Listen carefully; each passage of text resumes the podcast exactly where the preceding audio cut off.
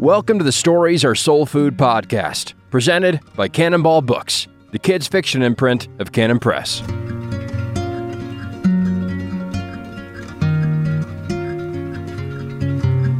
Uh, so here we are. Welcome to S A S F episode eighty-one. Is that what it is? That is what it is. Episode eighty-one. We've been doing this eighty-one times. We should actually be good at it by now, but we're only getting worse. Well. uh, yeah. Please review us on Yelp. we uh, your favorite dining neighborhood dining experience. Yeah. Outdoor seating. Yeah, it's perfect. Yeah. So here we are in episode eighty-one. I've got something I want to talk about at some point. Yeah. Um, I'm not quite ready, nor have I successfully explained to you the concept that you keep referring to. So we'll, when we're off camera and off microphone, I'll talk about that. I got someone asking questions about what I think you want to do. So okay. you're jiming with, you're jiving. Perfect. Chiming. And then um, I actually, I could start by saying that last night or yesterday, I wasted a huge amount of time at the A T and T store. And it made me think that given that basically the entire Western world now has a phone, that there has to be a better way when everybody goes to activate a phone or to oh, like yeah. upgrade a phone, get a new phone. Given that we're all doing this, you'd expect there to be like a pretty quick, efficient way to do this. But about four hours in, I left and I left because I had a Zoom call that I couldn't miss. Then I just abandoned all technology and fled uh, to squat. To activate a phone?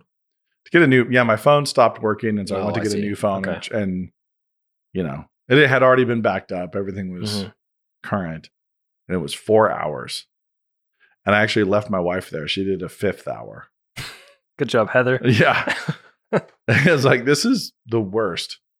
But once I got my new phone, and I reconnected with the world, I was adding all my logins because nothing actually transferred. You know, nothing. Mm. It's one of those things like, do you want to transfer all your passwords and log in? Yes, I do. And then none of them do. Like, none. So I'm. They're like, hmm, that's nice. So I was trying really hard to remember how to log into Twitter, and I was trying really hard to remember all these different passwords, and and it's the worst. But anyway, I log into Instagram, and I haven't had to log into Instagram in forever.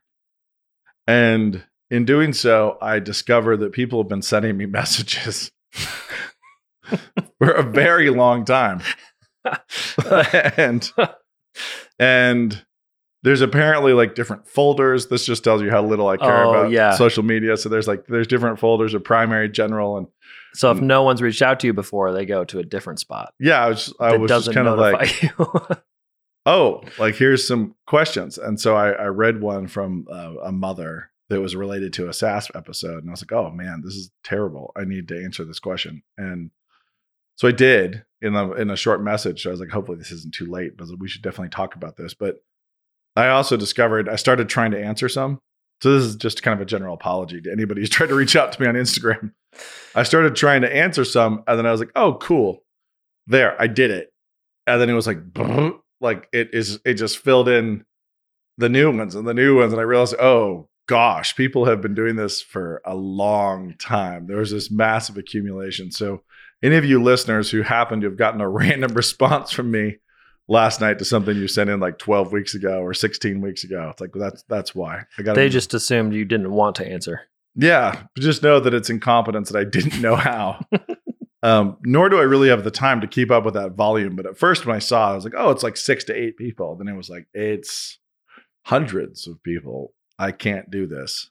Um, but the, the question was about nightmares and a, a kid, a four and a half year old who is having recurring nightmares about shadows, the shadow monster. Right. And being chased by a shadow.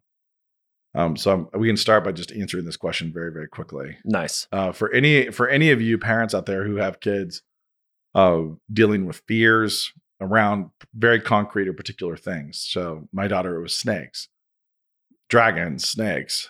Uh, in this case, the question is around some kid who's terrified of shadows from a cartoon that they've seen a lot of times. And there's a shadow monster that chases you or whatever.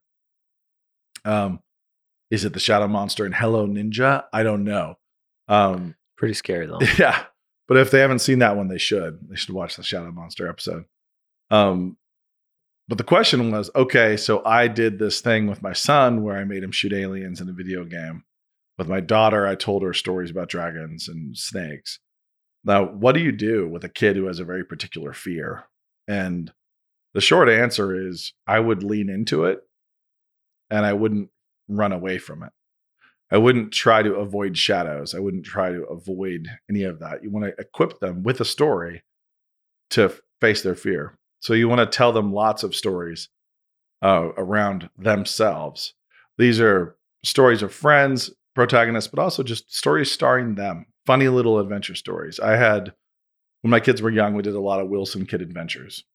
And they were all characters in these stories, and they went off on crazy adventures and wild things happened. But this is the kind of thing you do with your kid. So in this case, if your kid's really afraid of shadows, you start telling them stories about themselves, fighting shadows, catching shadows, training shadows, teaching shadows to be well-behaved, putting shadows in their place. You know, like this is yeah. then having to be brave to do it. So you also want it to be funny. You want to get them laughing. You want to just like have it be scary, but then humorous. Um, So in this case, I recommended, you know, like a story, the kind of thing would be like, you know, a cowboy, a shadow cowboy having lost his shadow horse. You know, it's like, and you have to go catch the horse, get the cowboy back on his shadow and, mm. you know, let him, let him go. But really kind of taming the thing, like telling stories to your kid about them, specifically taming and overcoming the thing that they're afraid of. And like carving those grooves in the imagination, like those grooves of victory and those grooves of success uh, is is really huge. Yeah, because I guess... There goes Brian's phone. Yeah, that's the first time. No, come on. It's not always me. I think it is. Um, uh, yeah, we just... It's uh, my son Henry's birthday, and he got a Beowulf.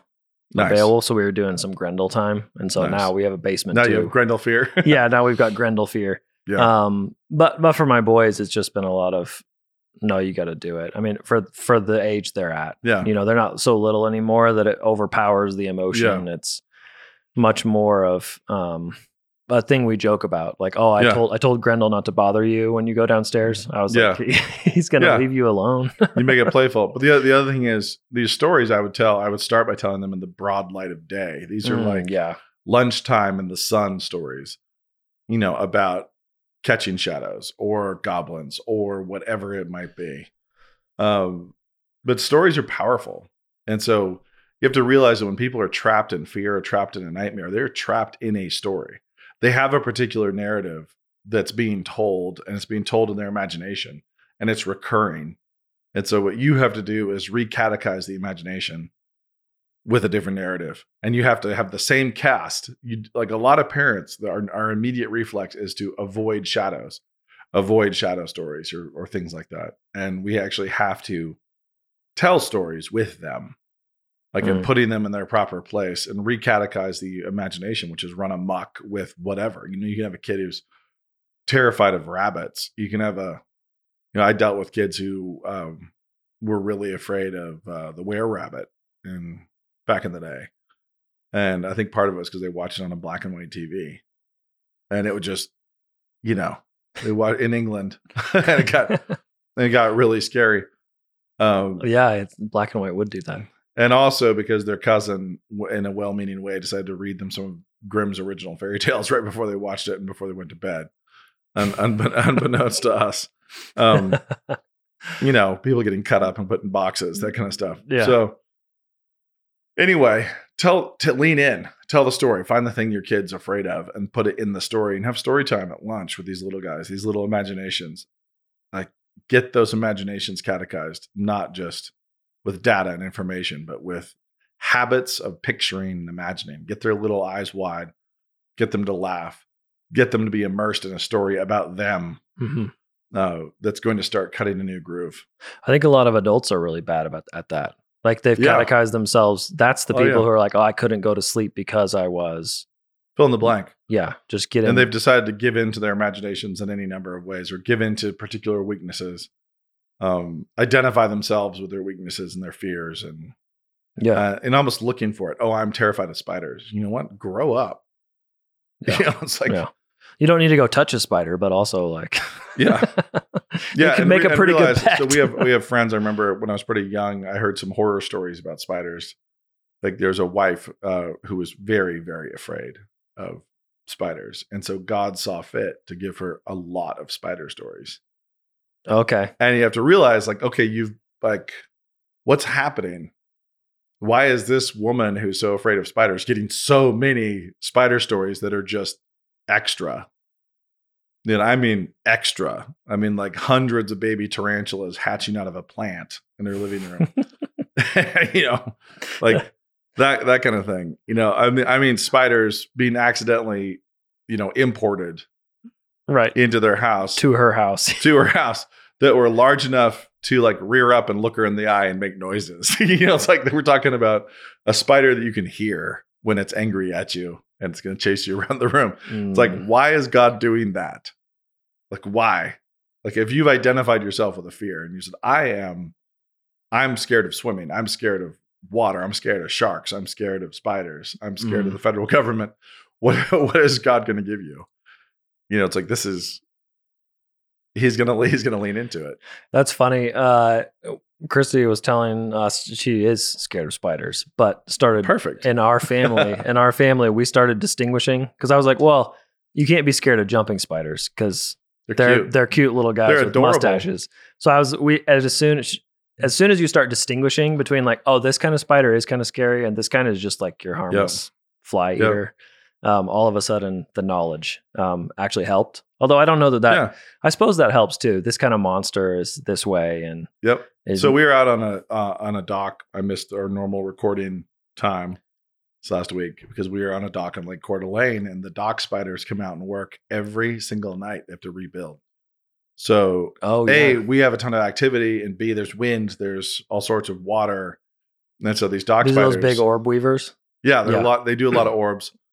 Uh, they're not like a cat spider. Orb weaver, but they're similar, like fat abdomens and yeah. But these things come out and just get to work.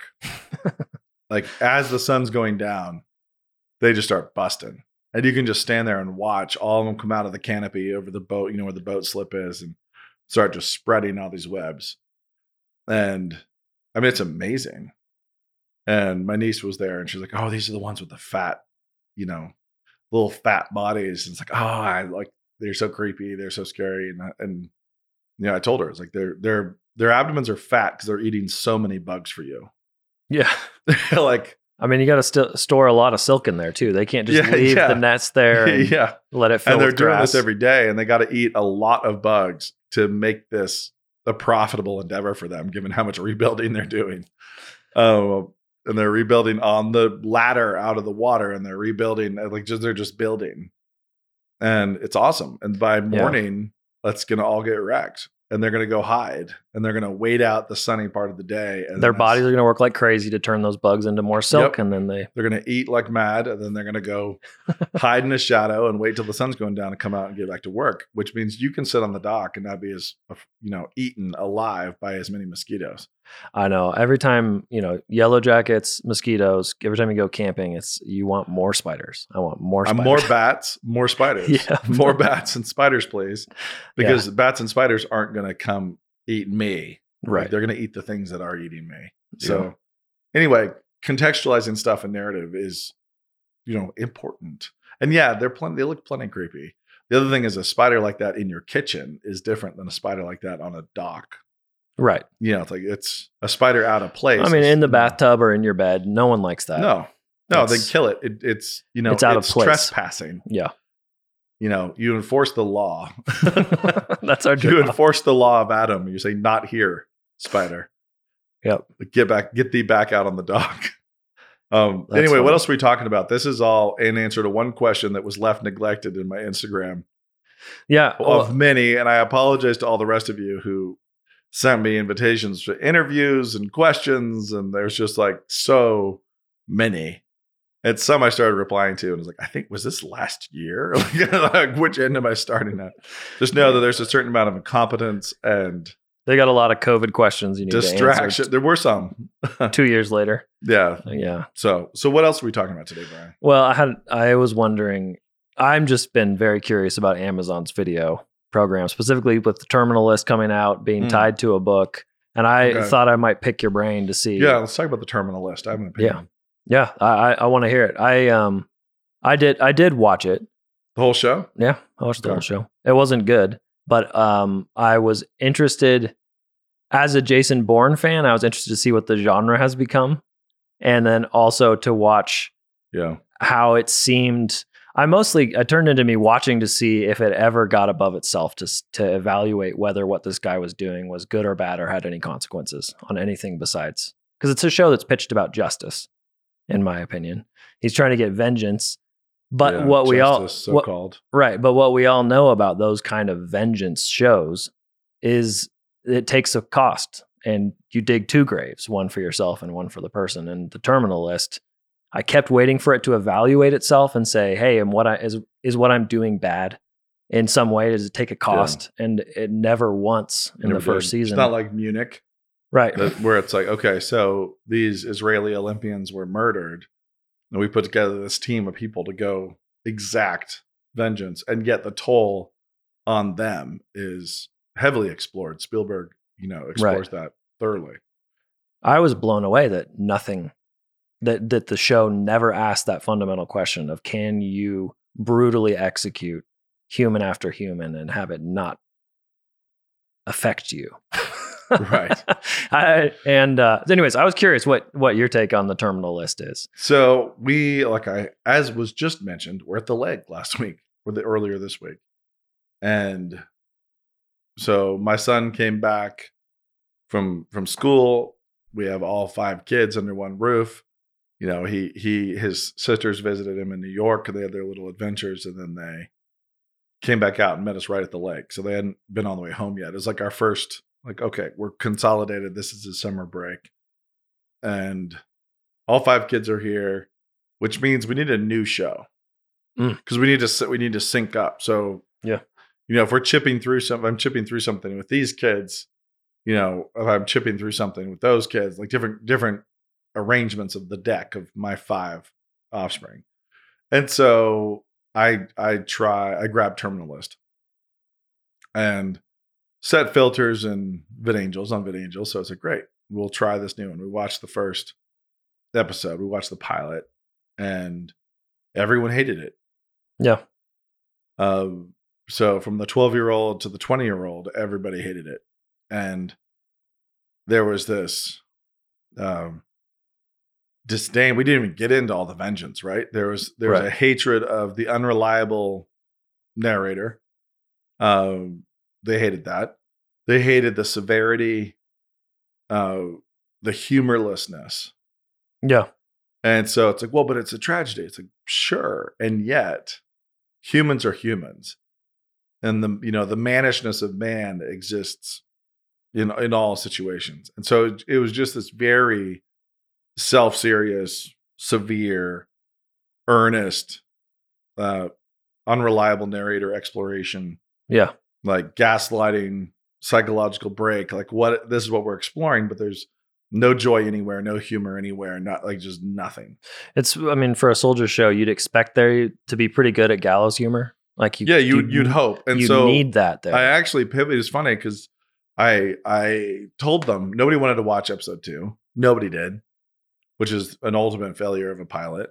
Mm-hmm. Um, kind of the one job. Yeah. And here, here I am, you know, uh, forty-three year old dad, and, you know, my wife is not interested. So there's one demographic missed.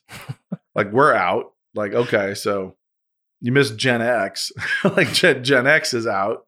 And then we get jumped down to the twenty year old and then down all the way through the twelve year old. So yeah, twenty year old boy, eighteen year old girl, seventeen year old girl, fifteen year old boy. Yeah. twelve year old girl, fifteen year old boy had been told that it was awesome. Okay. The show's awesome. And, hmm. you know, so by his peers of his age group, violence, you know, manhood, intensity, yada, yada. Right. And the response was from one hundred percent the jury came back. It's with, not awesome. This is not awesome. I don't want to spend forty more minutes of my life even thinking about these characters or the situation. Like we're just out. And so then I thought I actually was I talked to a buddy on the phone who was helping me with this um, you know, with notes on a pilot script for a show. And we're talking about different shows and elements and important ingredients and, and all these things. And, uh, you know, I'd, I'd been thinking, like, what is an example of fantastic television? Like, mm. I really want to find, like, what's the fantastic T V, fantastic storytelling? Because I don't want to give them just another sucky example. Like, they we've done that. Um, with two of the young, the two younger ones, we just tried to reach. Oh, give not your buddy, but the your kids. My kids. Yeah. Uh, and so I was having this conversation about my own pilot script, and so thinking about the the important ingredients and in, uh, in a pilot, having just seen what I thought was a complete failure of one, and I realized I was like, oh man, like they've never seen Lost. Yeah, I was just going to ask you about that. And so it's like, you know, the lo- the pilot episode, the two part pilot of Lost is one of the best ever made. Um, it's fantastic. And the show holds up really, really well for quite a while in many ways. Um, so there's a lot of episodes there if we if we want to, you know, enjoy this. But part of that was, for me, the thing that jumped out when I was thinking back on Lost was the humanity of the characters and the mm-hmm. humanity of the characters in crisis. Yep. So they're still human beings. And this is, so I turned it on and I actually did what I normally don't do. I was actually going to hype my kids up to it. And I was like, okay, so pay close attention. This is one of the best pilots ever made. This is one of the best pilot episodes of any show ever. And just pay attention. Like, pay close attention and distinguish it from what you just saw. Yeah. In Terminal List. I want I want you to think about camera technique, what you see in terms of, like, what are the cameras doing? What are the characters doing? How's it what's it doing to your affections? Like the like the the mechanism of the story. And they were all blown away. Like, it actually, even with me having set the bar there, we watched the the pilot episode of Lost, and they were from the twelve-year-old to the twenty-year-old, amazingly impressed all the way in. That probably helps, right, though, to say, hey, you're watching. This is about to taste. You're about to eat a good steak. Yeah. Don't just wolf it. Yeah, which just means I can't be wrong. Right. You know, right? So it is, yeah. in fact, one of the best pilots ever made. And and so they watched, we watched the first two episodes, the two parts of the pilot, and then we start we start talking. You know, we're talking about what what's going on, and the laughter, the smiles, the joking, the mm-hmm. the retained humanity. So here's a very far-fetched, you know, a far-fetched fantasy story, right? Yeah. I have to say, I've never seen it. I missed the boat, so all my friends were four seasons in. No, this is this is so, ideal, because yeah. I actually don't think the show was as strong until you could just kind of like clip, okay, clip through. So yeah. it's like, okay, there's one hundred twenty-two episodes of the show now, yeah, okay, the whole show. So which means when it really when it kind of falters, it's actually pretty easy to be like skipping, skipping, skipping. Let's jump, like whatever, you know, it's like kind of, oh, I see. Track it, um, kind of stay ahead and kind of track the narrative. You don't have to sit there at the once a week, you know, drum beat or go rent the D V Ds and right, you know, really luxuriate in it. Every, yeah. You can slow. Watch it freebie on Amazon Prime. You can watch it with ads. Yeah. Um, for free on Amazon, or you can, uh, you know, get your free trial to Hulu and, you know, and, and chip through it. Um, but it's, uh, it's really interesting, because the thing that jumped out to them and the thing that I really, really respected and admired watching it again, it'd been years and years. And my wife did not enjoy it. She doesn't like stressful, like just the stress of it, uh, bothers her. But, uh, watching it again, the thing that's it's so impressive is this is what I tell fantasy novelists all the time. It's like, the way you sell fantasy is with realism. Always realism. Realistic characters, real humanity, yeah, visceral sensation. Then you can you can actually suspend that disbelief and carry people much further. Yeah. And the the realism of these characters, the realisticness of these characters, uh, the spectrum of these characters, from you know, the the harsh Korean couple in, in this marriage to the spoiled California girl to dude Sawyer, Locke, yeah. all these guys. Locke is I don't Locke, even, I yeah. haven't even seen it, and I remember them and know their character, which yeah. is very interesting. Yeah, and so Locke is an example, is a perfect example, because here's people on a beach, and it's like chaos and mayhem, and he's just standing there smiling, and then there's a woman and she's she's in a stressful situation. She looks up and he turns and he smiles and smiles an orange peel at her. He has an orange slice in his mouth. And it's like, and there's like a burning fuselage over there. And this is actually what people are like. This is like h- human beings yeah. are caught in their own little sensation and their own little moments. And so the exploration later of what was going on for Locke in those moments is fantastic. And and we've now watched, I think, five episodes with my kids, and they're they're loving the yeah. exploration of the characters. My oldest is pointing out the genius of having forty-seven characters, most of whom are never seen. So they have the ability to just like pull people from the background. Smart. Pull them forward, and it just gives the longevity to the show that they could suddenly go into this person's story because yeah. this person also has a human story that also got yeah. them onto this plane and this plane crash. And yeah. Well, um, you'll be happy to know that Terminal List had nowhere to go because no, because they didn't have that big cast. And then the final bad guy, spoiler, is his friend. Yeah, of course. Obviously. obviously. Yeah. So, because there's uh, only so many options. Right. And, and once you get back all the way up to the generals, there still has to be another reveal because we've all seen the general being the bad guy. And then, so then he has to yeah. have it be his buddy. And then all of a sudden. Reveal, reveal, reveal. And, and so in this case, you have a magical island with all these inexplicable things going on, but the people are being real. Like the right. humanity, humanity yep. is very, very real. And that enables you to believe in this island and believe in the weirdness of the island because of how yeah. concrete and real these, these characters are. Where Terminal List, none of those characters are real humans. There's, so, there's no humanity. Now I'm only going off the pilot episode, right? There's no humanity in any of them. Well, that's why I kept watching almost. Um, well, my wife would fall asleep every night because, but yeah. but I was curious to see if it could get a human moment in there, like a moment of, hey, that's a re- that's real. And the human, mo- the only human moment was the human moment of you watching it persistently, yeah, just being like, it's like, which is exactly that is a human moment, like because the guy sitting on the couch with his wife asleep yeah. while he's watching a show quietly unto himself and yeah. saying, "This sucks." And then everyone's plays, like, why are you watching it? And then it? plays the next episode. That's human. Like that is, that's humanity.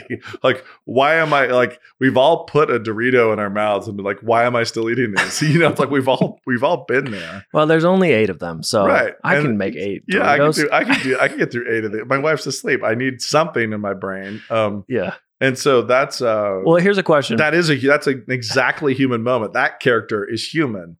The characters in that show are not. Like they're just not. See, Chris Pratt normally would fit perfectly in something. Well, that's a question.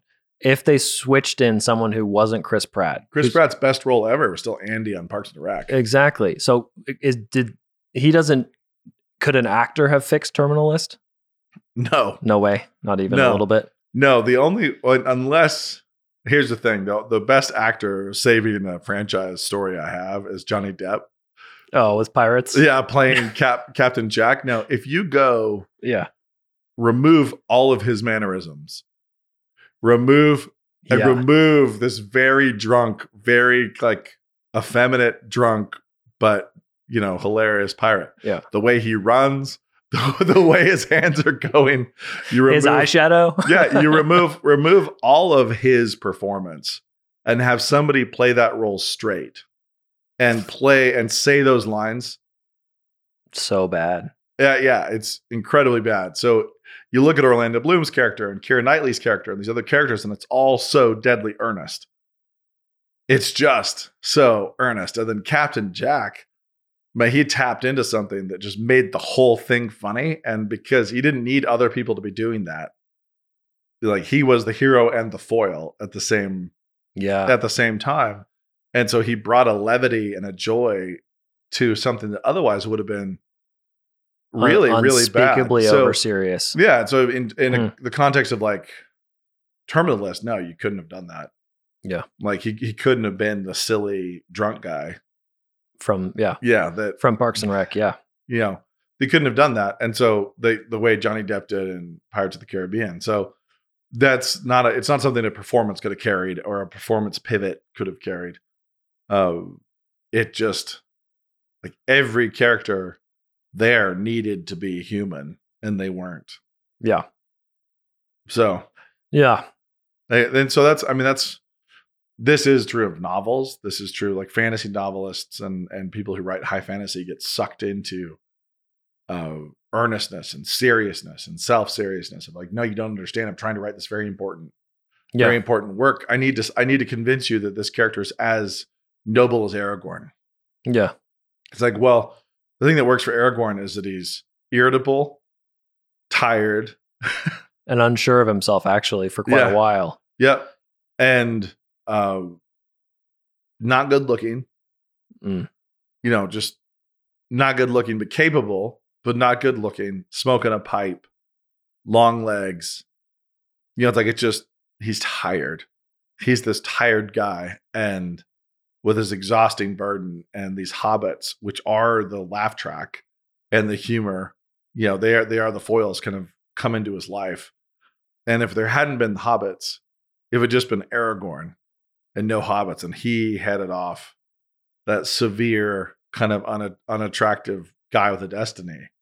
Uh, it would have been really problematic. Like the, yeah, the importance okay. of the, the hobbit behavior and the humanity of the hobbits being hungry at Isengard, needing to smoke and eat. And like, that's this burning urge they have. Like the, like trees have come to life and attacked a fortress and torn it down. And what's the number one thing they're thinking about is tobacco and food. Yeah. Like they've just borne witness to something crazy. And the human urges of these non-human characters is what makes the whole thing immersive and believable. And right. Cause Aragorn great. also though, I think that gives him a chance to fail. Too many of these fantasy characters are, are just really, really cool guys from the very beginning. But yeah. Aragorn finishes and starts Two Towers saying, you know, every single decision I've made has been bad. Yep. Like, and yeah. that gives you a f- movement for him. Yep. As opposed to him just dropping in as this knight that can kick yeah. butt, you know? Yep. And so it's all the characters are real in Lord of the Rings. They're all, they're all real. And that, that's another example of believing the world. The whole world is believable because these, their yeah. sensations, their reactions, their humor, their humor in inappropriate moments. Like those, those things are very, very real and very, very true of, of humanity. Who do you think drives the action at the beginning of Lost? Like I, I, the that pilot, those pilot episodes. Yeah. Who's the who are the two, or what's the piston? Jack and Jack and Kate? Oh, kind of right. St- start okay. out, but Jack especially, and we don't circle back and explore his character until they're in episode four or five. But um, there's tons of room. They they gave themselves so much room. Yeah. With these, you know, this cast crashing mm-hmm. on this island, oh, and then they do it really, really well. You know, yeah. So it's like these these characters are all people you know, mm. you know, people you know, and, and real psychologies and and so on. Locke is probably the most far fetched, right? And yet, the the realism of his quirks and his and his tics. I mean, it causes you to forgive all of it. You just yeah, you're along. And I mean, there's a Hobbit in Lost too, right? Dominic. Yeah. Whatever his name is. Pip, Pippin's there. Yeah. yeah. Or is it Mary? Charlie. Charlie with the drugs. Mary. No, he plays Pippin, I'm pretty sure. Tom. I mean, I honestly don't know. I didn't finish the Lord of the Rings trilogy. There you go. Either I did or I, it's possible that I did. Your memory's scrubbed. But I, but I've just blacked it out yeah. as, as a dark day. Yeah. And um, I remember walking into the theater for Fellowship of the Ring and thinking, I want this to be either so bad that I can remake it someday or so amazing that I don't need to. Um, and it was neither. It was like the worst. It's like so bad to me, but not to the marketplace. Like right. The marketplace adored it. Yeah. Um, well, have you watched the latest Rings of Power trailers? No. I watched one. I can't. You you sent me one. Somebody, a bunch of people have sent me the the new trailer. I can't do that. They're bad. I can't do it. I don't know where all the money went, but I cannot do it. It's truly incredible. I, we did a whole uh, episode talking about where all the money went, but it's yeah, yeah. I, I don't understand. It's yeah. complete schlock. I think it comes out in September, so we'll have our watch party at I that point. I can't wait to not watch it. We'll watch it on camera. I've never seen the Hobbit movies. I made that that one. I was able to give up on. I started it. Good. Well done, you, Brian. I, look see, you. Look, I can. It's not terminal just list, terminal list. Just start up. To finish, just all the way down. yeah, yeah, just get it down. That yeah. was very much. I realized a flavor thing. That's like that action. You're chasing having watched Jason Bourne for the first time as a fourteen year old. And yeah, sure. You're like, oh, I am now older. And I'm older than this now. This sucks. Yeah.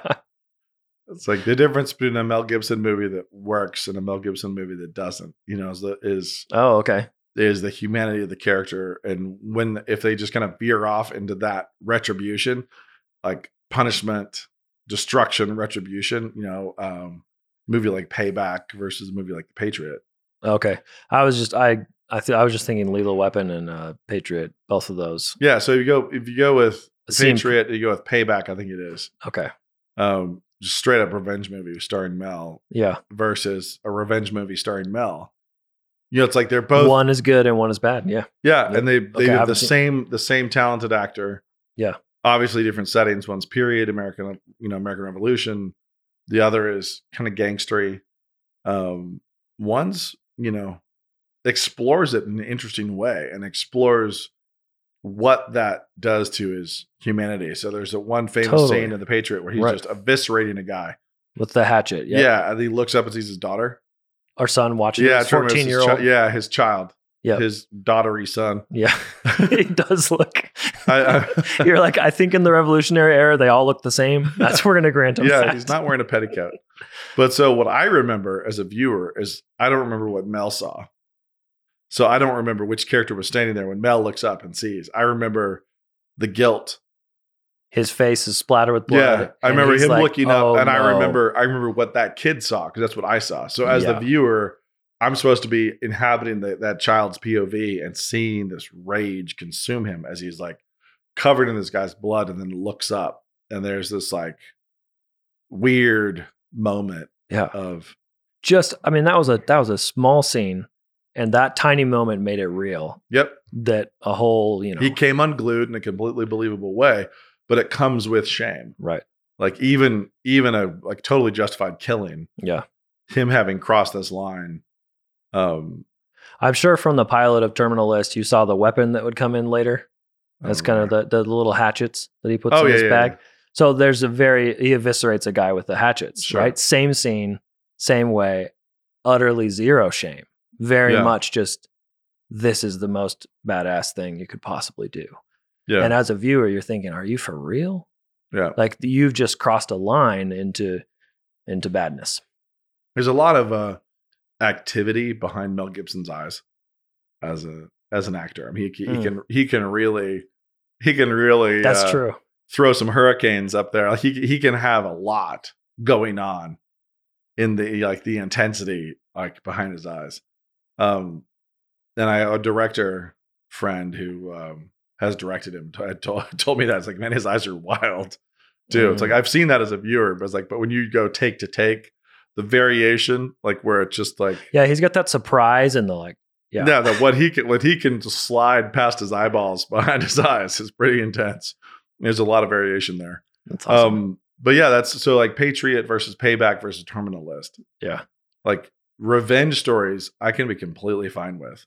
Right. I have no problem with a revenge story, but an amoral revenge story, and also a even if it's a morally justified revenge story, a justice story, leaving that exploration of your own conscience, your own destruction, unexplored is really right moronic. So King David was not allowed to build the temple. You know, yeah, like he's not like it. Just it will do something to you, and that's not just because of Uriah. Yeah, it's like that's. Yeah, I mean, it said he's a man of blood. Yeah, and it's not you. Did you kill the kill the bro? Blood. And, yeah, no, it's just a man of blood. You're a killer. Yeah, and that changes you somehow.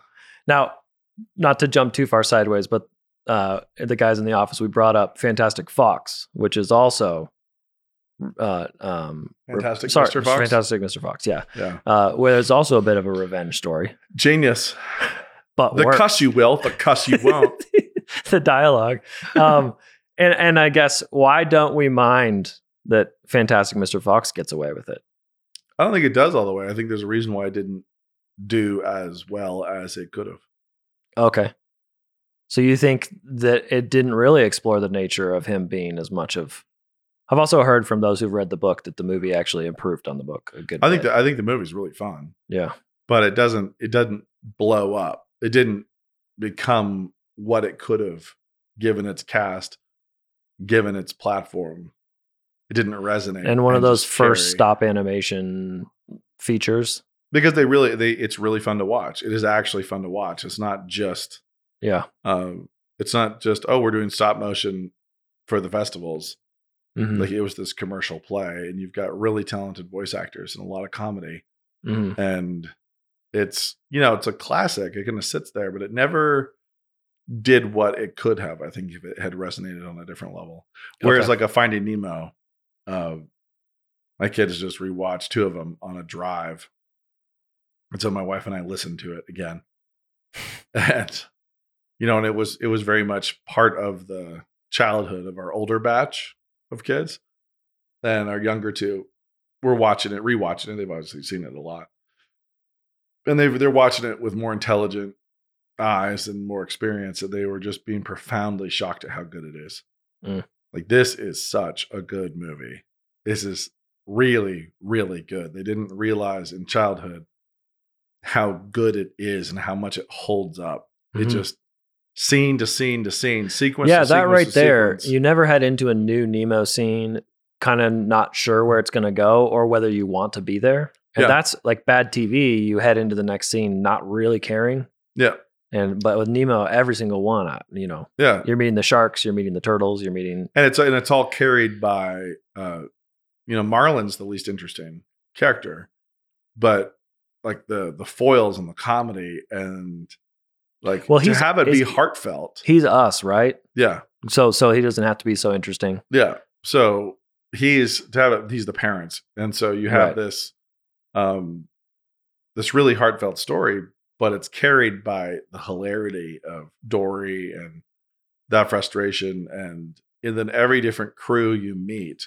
And think about the the genius that's shown, even in the, you know, the Ray school teacher singing yeah. at the outset. You know, it's like just, and the running yeah. gag of yeah. her clownfish is, yeah. And that carrying you all the way to the seagulls doing mine, mine, mine, mine, right. mine, mine, mine. Like it just, it's so good and it's so strong to the ecosystem of the Dennis Aquarium and the dynamics of those characters. Yeah. You know, played against the dynamics of Dory and Nemo, uh, Marlin meeting Bruce and, you know, going through the sharks and, and everything else other than the turtles and, and, and so on. So, I mean, it is just rock solid. It is a rock solid movie. And it's fun to, you know, to go back and watch stuff like that. It doesn't matter if it's for little kids or for grown-ups, a rock solid movie, you know, Chariots of Fire, Finding Nemo, like a rock solid movie. It's just a joy. Yeah. It's a joy to watch when everything hangs together and it's all working towards one, yeah. one end, and it feels organic and natural. So it's like a tree growing, but it's not, you know, it's all by design. It's heavily right. gardened, but it has this organic, natural progression. So that's what you're saying is missing from Fantastic Mister Fox. It, it just it, it didn't quite resonate, meaning that you don't think Clooney's character work interacting with his son is. I think I think yeah, I think it's a little more jaded and cynical, but it's it's more about destination. So it's like okay, so it's it's executed with a high level of ability, high level of technical value and talent, and all that kind of stuff. Mm-hmm. But where is it going? Right. And to what end, and what what kind of chord is it trying to play? That's a great point, because at the end, it does end up with them in a supermarket owned by the two of them, and it's all about to start over again. Yeah, it's kind of they went nowhere. Yeah, okay. So then that's where the vengeance doesn't doesn't pay. He doesn't have to pay for it. Yeah, except by losing his tail, I guess. But you, so Fantastic Mister Fox, I enjoy. We've enjoyed watching it, but um, honestly, like Nemo is so. so strong, uh, like Incredibles. Like there's right. a few of those that were just, you know, that they snuck out before they all lost their, uh, their will to live. Um, but does, they're still exploring the, more primal parental fears. They're still exploring those things.